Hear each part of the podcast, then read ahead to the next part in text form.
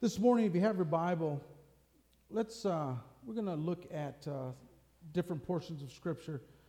But I want you to turn to Luke chapter 5, and we're going to get to that in just a, a moment here. But Luke chapter 5.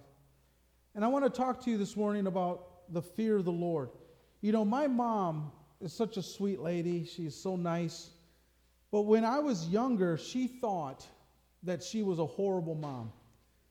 She had doubts about her skills as a mother because when she would go to spank me, I would curl up in a fetal position and start crying like a little baby. And she just felt horrible about it. And one day she she told my dad, she says, "You know, every time I go to spank him, it's like he's so afraid of me. Am I a horrible mother?" And my dad said, That boy is fooling you. You hit that kid. And so she got over it real quick. And uh, she was no longer afraid to hit me, and I was no longer, well, let's just say I did curl up in a fetal position because she hit pretty hard. so I did cry. But fear, sometimes we think about fear, it's not always a good thing.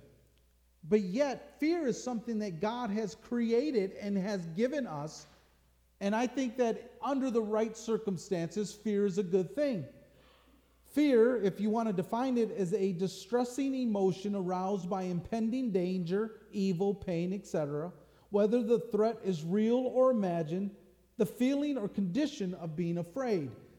Fear is something that is good, it's healthy, but our society does not have a healthy understanding of fear. People are afraid to lose their job, lose their health, lose their grades, they're afraid of bacteria. They're afraid of, of what they eat. They're afraid of what they touch. They're afraid of the government. They're afraid of retirement. And the list goes on and on what our world is afraid of. They're afraid. But I would suggest that living in fear is something that is healthy, but it must be the right kind of fear. God created the emotion, and it, it is to heighten our awareness. It is to make us know to become alert that something is wrong. And God doesn't want us to dwell in fear, but we must be aware of that fear. It is to keep us focused on the important things. You know, the, um, the, the, the truth of the matter is winter is coming. Winter is coming. No matter how much you want to escape it, winter is coming. And with that comes cold weather and snow and those days where you just don't even want to go outside because it is too cold. But when you are driving in winter and all of a sudden those wheels start to slip a little, what happens? You grip the steering wheel, you call on the name of Jesus, and you say, Lord, Forgive me of all my sins. If you take me right now, please let me enter to the gates of heaven. You know, amen. You know, you, you're highly aware, you're, you're intense, but you start to focus and you start to become aware of your conditions around you. And then you slow it down a little bit and you take more caution. Fear is a good thing. But when you live in fear that is unhealthy, your actions will begin to be shaped by it. Now, some people may argue, well, Pastor, you know, the Bible clearly tells us not to live in fear, right? Romans 8 15. For you did not receive a spirit that makes you a slave again to fear, but you received the spirit of sonship. And by him we cry, Abba, Father. 1 John 4 18. There is no fear in love, but perfect fear, perfect love drives out fear. 2 Timothy 1 7. God has not given us a spirit of fear, but power and love and a sound mind. Clearly, we are not to live in fear. But fear is something that God gives us in order for, because it's what He created. And if you remember in Genesis, everything He created, it was good. And fear is something, though, that we are supposed to live in. It's called living in the fear of the Lord. Now, I do believe in living in the fear of the Lord. I don't believe in living in fear, but I do believe in living in fear of the Lord. It's not just an Old Testament thing either. Because Acts 2 tells us that everyone, in verse 43, everyone was filled with awe. In the King James translated, the fear came upon every soul. Acts 9:31, that the Holy Spirit grew the church in numbers, living in the fear of the Lord. King James tells us walking in the fear of the Lord. Philippians 2:12 tells us that we need to continue to work out our salvation with fear and trembling. The fear of the Lord is a good thing. But there is a point when you must understand the difference between walking and living in the fear of the Lord and living in fear. Because our world lives in fear, but we don't have to. When it keeps us from obeying the Lord, that's when fear has gone too far. When it keeps us from doing what God has wanted, that's when you know fear is unhealthy. Do you remember the story of the 12 spies that Moses sent out? And he tells them to go out to, to, to, look at the land and to see what God has already given us. And they go out and they come back, and what do they say? Man, this land is great. This land has a whole bunch of grocery stores. They got gas stations on every corner. These guys are civilized. It's beautiful. But there's just one problem they're giants, they're huge. We look like grasshoppers. We can't go out and get those things. There's just no way. Moses did not go out and tell the 12 spies to go out because he wanted to see if they could do it. Moses sent them out saying, This is what God has promised you. Now go out and see what it's about. Go and look and see what, if God, when God delivers it into our hand, this is what we get. This is what God has promised. But the 10 spies saw with their eyes the huge obstacle that was in front of them, and fear kept them from obeying the Lord. But two people didn't Caleb and Joshua. They wanted to obey the Lord. Now, I want to tell you something. I believe that Caleb and Joshua were human beings, and if they were going up to the fight, just like they would just years later and lead Israel into the promised land, you get a little fear, you get a little worry, like, man, this is, this is real. Battle's coming, a fight is on, and that's natural. But it never kept them from obeying God. They continued to go forward. Just like my daughters, as they were getting ready to start See You at the Pole, they were, they were a little afraid. What would people think? What would people say? What if they tell us no? And I told him, I said, listen, you're worried about things that may or may not happen. But you need to keep walking in faith and believe that God is for you and not against you, and that He will give you and open up doors of opportunity for you. Don't be afraid. But they were still nervous, but one step at a time, they continued to do it. And that's what it's about about obeying the Lord. When fear keeps you from obeying what the Lord wants, it's not healthy. So, when is fear good? When is fear good? When it keeps you from doing wrong. Just like when my mother would spank me, we would literally call that beating today, but it was a spanking back then. And she used any obstacle she could find, you know. But I remember, I remember I was in, I was in a, um, a little community class of new parents, and uh, and you know, and I was the only guy in there. They were all mothers, and I was the only one. And I brought my son because my wife was sick, and she asked if I could take, you know, our firstborn child and go to this community thing to help us become better parents. And, um, and they were talking about how, how to raise the kids and, and, uh, and you know, and our, we, we've only been parents for six months and, or nine, nine months. And, and so we're there in this group and, and my wife's like, oh yeah, there'll be plenty of dads there. Nope, just me. And I'm sitting there around all these, these mothers and, and, um, and they finally said, well, let's get a, Let's ask a father his perspective on how to discipline the children when they're acting up in public. And I didn't know anything at the time. And so I said, Well, I said, I don't know. I said, But my dad spanked me. It worked. Probably try that. And all the mothers just turned and looked at me like I was the most evil person. One mother looked at me and said, You know, sir, there is an officer right there. That officer was reading the newspaper. And without looking up, he says, Hey, man, just don't leave a bruise. Okay, cool. that paddle, for me, reminds me when not to do things. And I'm afraid to do things that are wrong. Why? Because there are consequences. So fear is a good thing. When it keeps us from doing wrong, it's a good thing. So, what is the fear of the Lord, though? Because, yes, fear is an emotion. God created it. There's bad, there's good, there's balance that you need to have. But what is the fear of the Lord? And I want to tell you that it is probably one of the hardest things to define. But you could see it, but it's hard to define. You kind of know it, but it's hard to define. So if I had to, to, to come up with a best guess of a definition, it is this. And this is just kind of my best guess of the fear of the Lord. It's this it's a godly revelation that leads to humility and displays itself through obedience to the Lord. It's a godly revelation that leads to humility and displays itself through obedience to the Lord. Now, external obedience isn't, isn't the fear of the Lord. Because how many know that sometimes your kids, you know, your grandkids will clean something up when you ask them to do it, but their heart's not in it. They may, you know, just even last night, you know, we had an all day of volleyball tournament. We get home late, and then those girls heard those words they hate to hear. Girls, get the dishes done. You know, they do it, but I know their heart wasn't in it.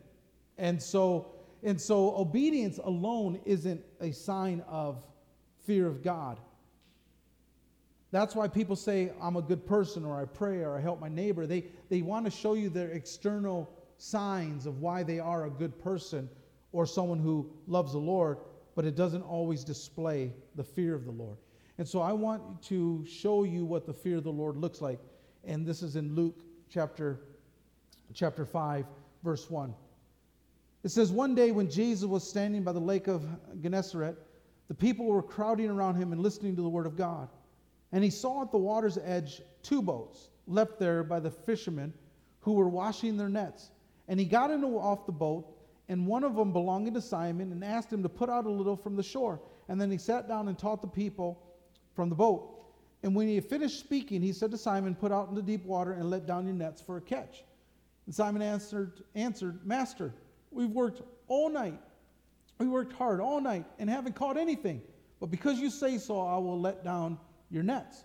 And when they had gone so, they caught such a large number of fish, and their nets began to break. So they signaled their partners in the other boat to come and to help them. And they came and filled both boats so full that they began to sink. And when Simon Peter saw this, he fell to Jesus' knees and said, Go away from me, Lord, I am a sinful man. For he and all his companions were astonished at the catch of the fish they had taken. And so were James and John and the sons of Zebedee, Simon's partners. And Jesus said to Simon, Don't be afraid. From now on, you will fish for all people. You will fish for people. So they pulled up their boats on the shore, left everything, and followed him. This one story illustrates what it means to have the fear of the Lord, and this is what I just like to, to focus on this morning.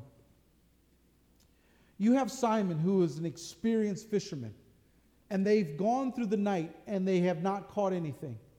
This was his job, this was his profession. He knows what he's doing. He's not like, if you came to me and asked me for fishing tips, I would say, ask someone else because I'm not a good fisherman. Where I grew up, the river was contaminated. And so we didn't go fishing. And the only thing that was in there were carp. That seemed to be the only thing that survived in the rivers in Saginaw, Michigan. And so here we are. Here's Simon, and, and he's out fishing, and he knows what he's doing, but they haven't had any luck. It's just a, a part of the job. You have good days, you have bad days. And so he's cleaning up his boat, and he's getting everything all tidied, ready to probably go out again the next day. Jesus comes along and he starts preaching to people, but he realizes he doesn't have enough room, so he asks and he said, There's two boats there, and that, that's in there for a reason. Because, see, God chooses the right boat, God chooses the right thing.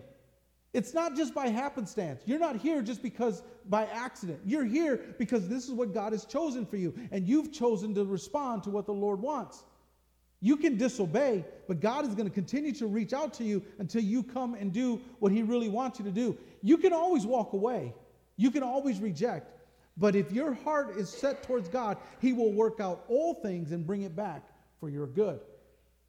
So here he chooses Simon's boat and he says, Hey, let's put out for a little bit and let's just, I want to go preach. And so he's sitting there, he's preaching. And you think I preach long. Jesus was preaching forever. You know, he's just going on and on and on. And finally it's all done and he dismisses everyone, they go.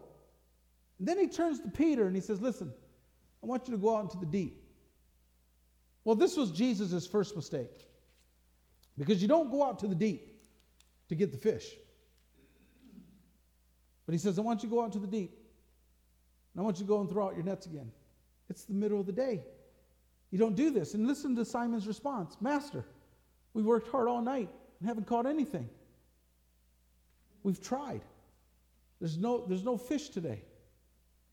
But because you say so, I will let down the nets because you say so. This does not carry with it a sense of, yes, Jesus, whatever you want. This is like, whatever. And this is the way the tense is in the Greek. Whatever. All right, Master. You think you know everything. I'll do it. And Peter's heart wasn't into it. But because Jesus, he knows that this teacher is pretty important, he's got this large crowd. He's speaking words that are resonating in his heart because remember, Peter's sitting there on the boat listening.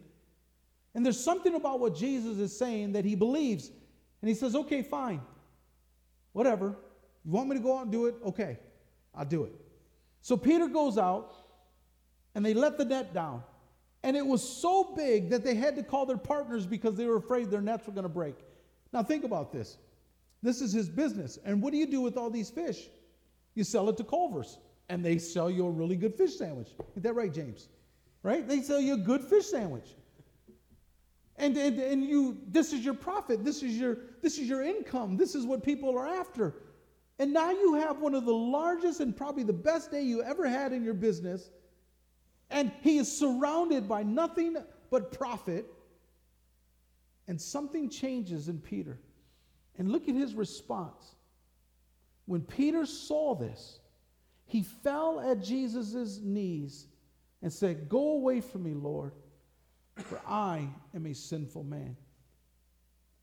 Peter's heart went from, okay, if you say so, fine, we'll go out and do it.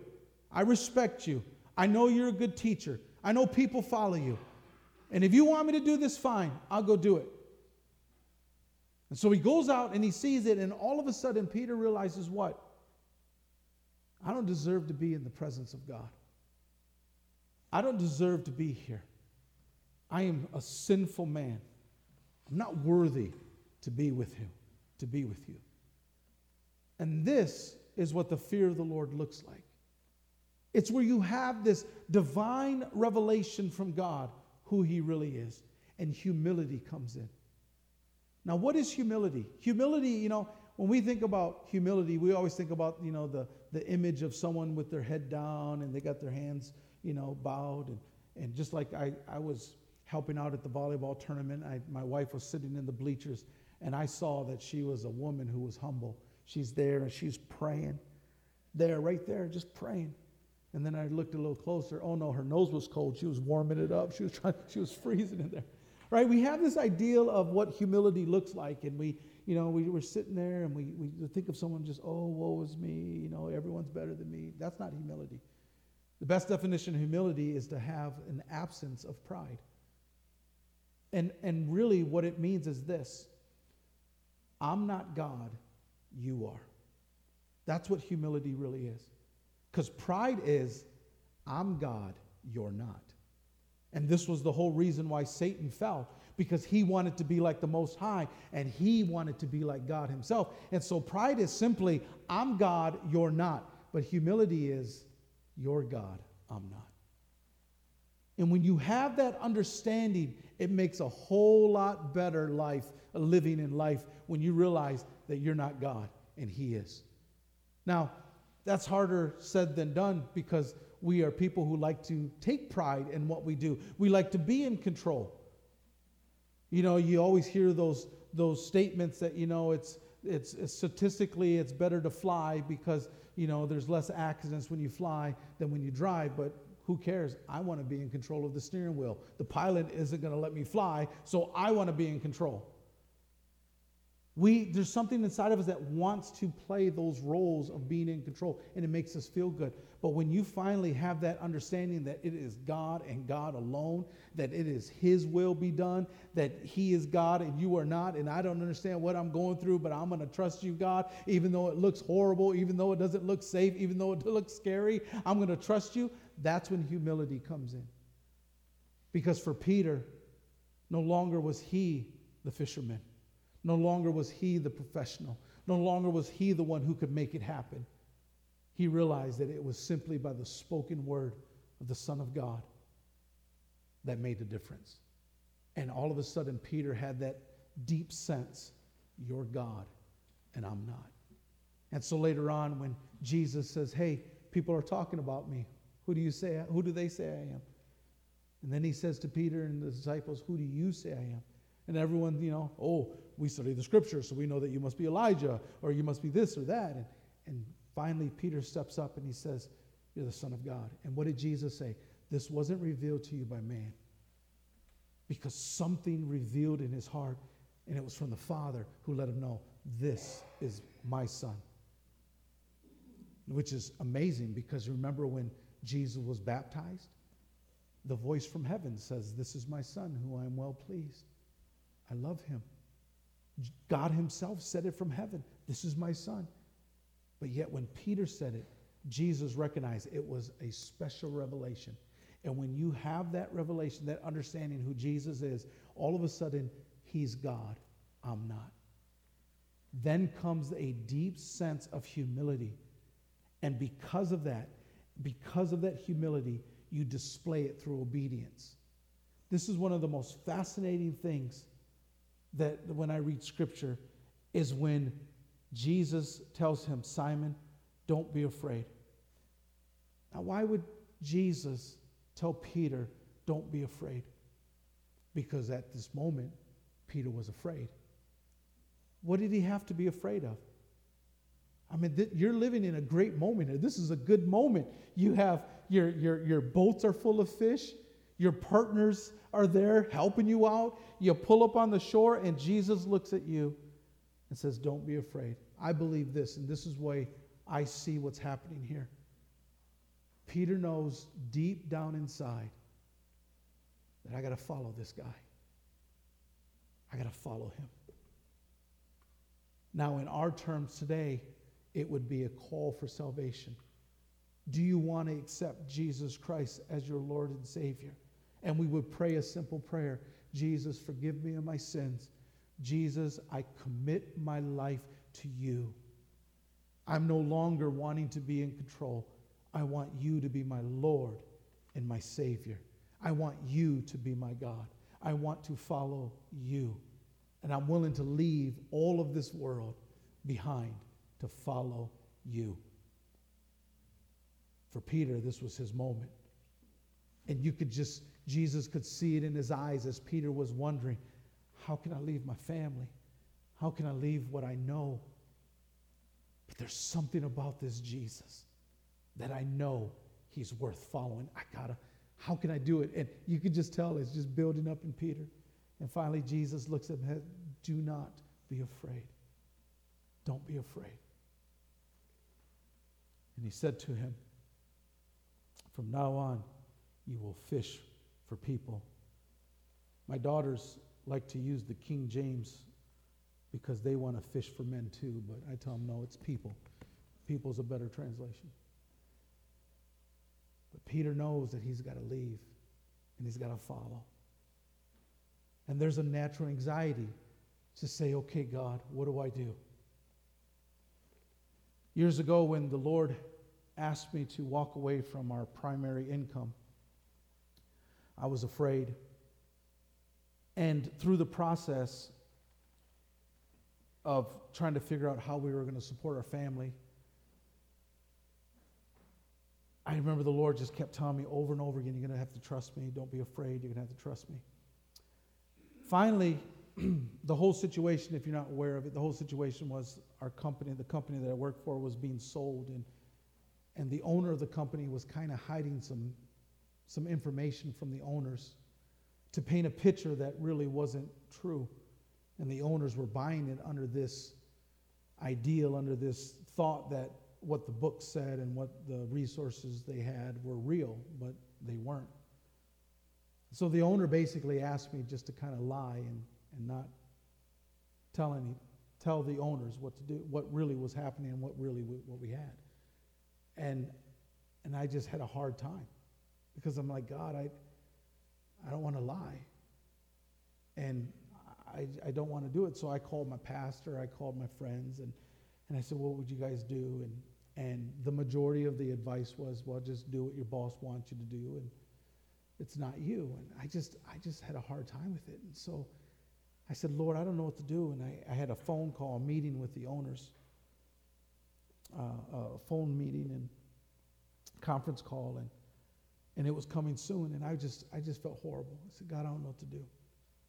I said, but I don't want to lie because I made a commitment to follow you, and then I know that's one of the things you don't like is lying. So it came down to the wire, and and as I picked up the phone, you know, because back then, you know, you actually pick up a phone receiver, and I picked up the phone. And just as I was putting the receiver to my ear, the Lord told me this. He says, There is no plan B. And so I started to talk with the owners of the company. And every single question they had had something different to do with what they wanted to know. And then they finally came to that issue. And they said, Oh, by the way, don't worry about it. We know. Thanks. Click. I didn't even have to open my mouth. And then that's when I knew what the Lord told me. There is no plan B. He told me that day, and that little statement was this that if you just follow me and you put me first and trust me, there is no other option except my path for you. And if you just hold on to that path, I will make your paths straight, just like Proverbs 3 tells us. There is no plan B. And to me, that just puts such a deep sense of fear in my life, of respect. He's God, and I'm not. I don't have to worry about the details. I don't have to try to figure out what to do or, or how to do it. I just got to trust Him. Now, God gives us wisdom and He gives us the ability, He gives us the, the, the, the, the work ethic and the skills that we need in order to do the jobs we have on earth. But I'm telling you, put the Lord first. Let Him be God. Let Him be first. When I was working at, before I came to North Central, I was wanting to be in the mechanical engineer, and I was already hired by GM to work in their engineering department, and and um, and they asked me to go and work in this area um, to understand what I would be doing, what I would be designing, and so I was actually working on the floor, and they, the owners, kind of had, or the supervisors kind of had a little, a little. Uh, uh, fun with me, and they put me in the worst job possible, and they stuck me in this corner, and they told me, you know, that, that I want you to, to assemble all these pieces and basically come out with the steering column for the uh, Saturns at the time. And, and, uh, and so I had to just go through, and, and normally there would be 15, 20 people on an assembly line, but it was just me. And I would go through and I would have to assemble. And one guy came in and said, Here you go. He says, and by the way, they think that you should be able to make at least 100 of these by the end of the day. I said, Okay, thanks. And I just, I went through and I started doing it. It was, it was tricky. But you know what I started doing? I just started praising the Lord because absolutely no one could hear me back then. And I'm singing, you know, give thanks with a grateful heart, you know, singing those old classic songs. I'm doing this. And all of a sudden, I look up and I see, towards the end of the day, I see three suits walking my way. And they came walking towards me and they said, Young man, come here. And I'm like, uh, okay, what did I do wrong? You know, maybe I should have been not singing and pay attention to what I'm doing. You know, people trust these steering wheels, you know. And, and they said, come here, we want to talk to you. And they sat there and, and they sat me down and they said, what did you do? And I said, I was just doing what they told me to do and assembling this column. He goes, How come you have three times as much production than any single person that have done it with 15 people on the line? And you did more than that. You did over 300. How did you do it? And I said, I just gave thanks with a grateful heart. I just sang and praised the Lord. And, and uh, they scratched their head and walked away. And next thing you know, everyone's coming up to me, Pete, man, now you've changed the workload to 300 a day. Thanks a lot. Now they expect more out of us. But the thing is, is when you just put him first and you just let him be God, he will do things for you that you cannot imagine. And what does it do? It brings you back to that humility. And so my challenge for you today is I just as we talk about the fear of the Lord is this. I just simply want you to have one of those revelations. I want you just to just once again just realize he's God and I'm not. How do you do that? My Sunday school teachers told me something that is still true today. Read your Bible, pray, spend time with him. and He will teach you those things. I, I, I like to be a man of faith. I like to just trust God. But I'll tell you what, it only comes, those moments of bravery and, and seeing God do the impossible only comes because I'm in that room on my knees saying, God, I need you to be God. I need you to be God. I need you to do what only you can do. And I'm trusting you because I know this that I'm not God and I know you are. And you will never fail me. I know you won't because your word tells me that you are for me, not against me. I need you to be God. So I know real life is real and fear is real, and we go through a lot of different emotions, but I want you to trust in God. And so I want you to have those moments. So spend time with Him. Make it a plan this week. Just spend time with God. I, I miss being alone with Him. When I get busy and I have to do things, I just miss those moments. And I and I don't get I don't condemn you when you're busy, you know, because there's times where you just can't make it. There's times you, you can't pray as long, you can't read as long, and, and maybe you overslept and you I understand all that. But just get back to it. Get back to those times, and you will have a revelation of your own, which will cause humility and it will be displayed through your obedience. Amen.